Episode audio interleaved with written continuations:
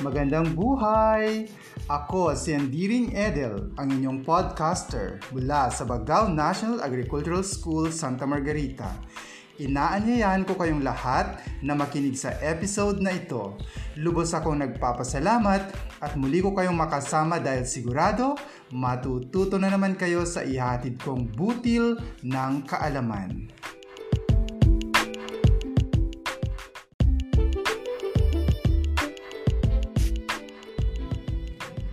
Malaking hamon sa bansa ang mga makabagong pagbabago sa iba't ibang larangan bunga ng globalisasyon. Mas nagiging bukas ang bansa sa mga oportunidad na tuklasin ang potensyal na pakikipagsabayan sa pandaigdigang kompetisyon. Kaakibat ng mga pagbabagong ito ay ang mga hamon kung paano tutugunan ng bawat pamahalaan sa daigdig ang mga suliraning na idulot ng globalisasyon, mga isyu sa lipunan na napag-iwanan na ngunit hindi pa lubusang natugunan, bagkus patuloy pang lumalala sa mga usapin ukol sa paggawa.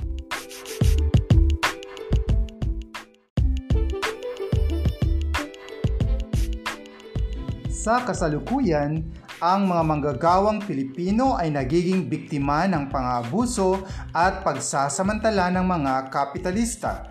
Napabayaan na ang ating mga manggagawa at nahaharap sa mga isyu sa larangan ng paggawa.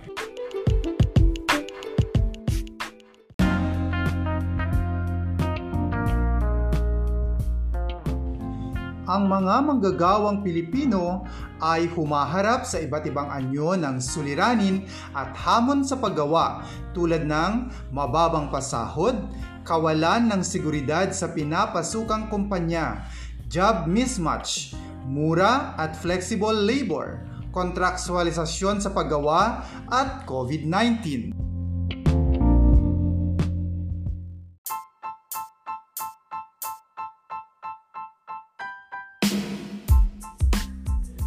Halina at samahan niyo ako sa pagtuklas at unawain ang mga isyong kinakaharap ng mga manggagawang Pilipino. Alamin natin ang kalagayan, suliranin, gayon din ang pagtugon sa isyu ng paggawa sa ating bansa.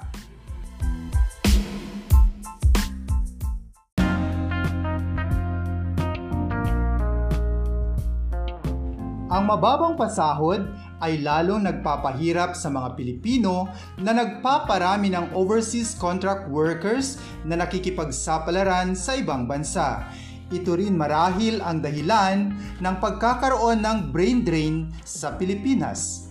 Ang job mismatch ay tumutukoy sa kalagayan ng individual na may trabaho ngunit hindi tugma sa kanyang pinag-aralan o kakayahan.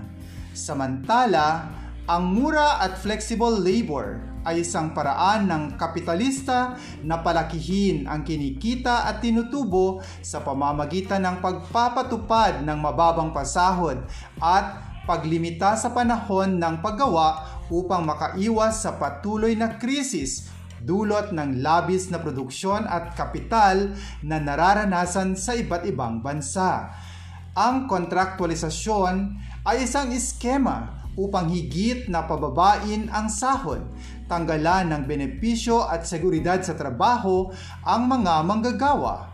Higit na naapektuhan ang paggawa nang magsimulang kumalat ang Middle East Respiratory Syndrome o MERS-CoV coronavirus at Severe Acute Respiratory Syndrome o coronavirus.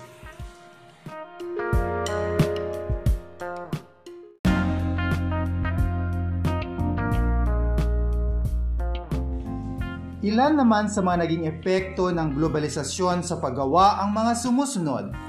Pangangailangan ng bansa para sa iba't ibang kakayahan at kasanayan sa paggawa ng global standard. Mabibigyan ng pagkakataon ng mga lokal na produkto na makilala sa pandaigdigang pamilihan. Binago ng globalisasyon ang bahay pagawaan at mga salik ng produksyon tulad ng pagpasok ng iba't ibang gadget, computer, IT programs, complex machines at iba pang makabagong kagamitan sa paggawa. Dahil sa mura at mababa ang pasahod sa mga manggagawa, kaya madali lamang sa namumuhunan na magpresyo ng mura o mababa laban sa mga dayuhang produkto o mahal na serbisyo at pareho ang kalidad sa mga produktong lokal.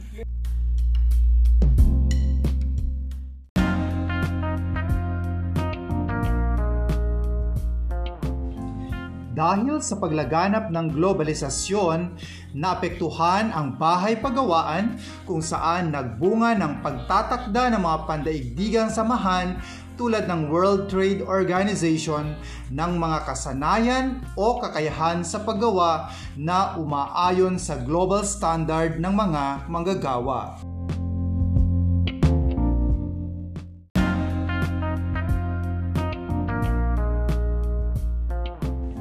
Ang mga pagbabagong ito ay nakaapekto sa mga manggagawa sa iba't ibang aspeto na nagbunsod ng maraming issue sa paggawa na hinaharap ng mga manggagawang Pilipino upang magkaroon ng disente at marangal na pamumuhay.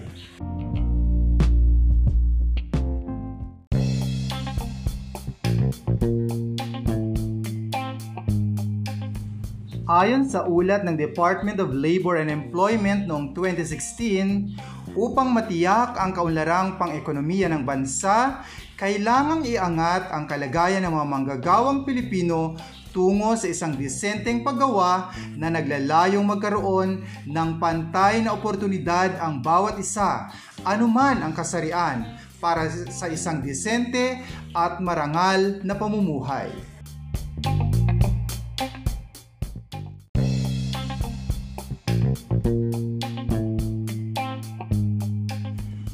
Para makamit ito, narito ang apat na haligi para sa isang disente at marangal na paggawa. Una, haligi ng empleyo. Tiyakin ang paglikha ng sustenableng trabaho, malaya at pantay na oportunidad sa paggawa at maayos na bahay pagawaan para sa mga manggagawa.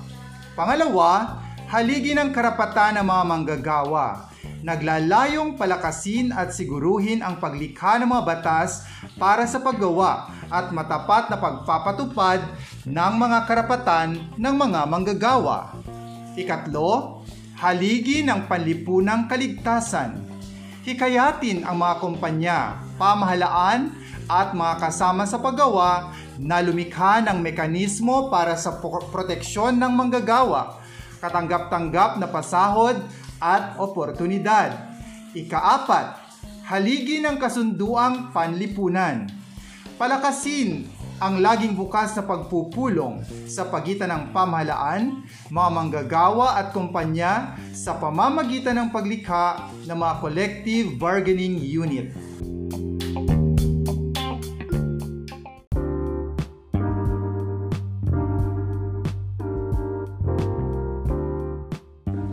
Sa kabila ng mga hamong kinakaharap ng mga manggagawang Pilipino, tumutugon ang pamahalaan, kumpanya, at maging ng mga manggagawa ng solusyon sa mga isyong ito sa pamamagitan ng paglulunsad ng mga programang makatutulong upang malutas ang mga isyu sa paggawa.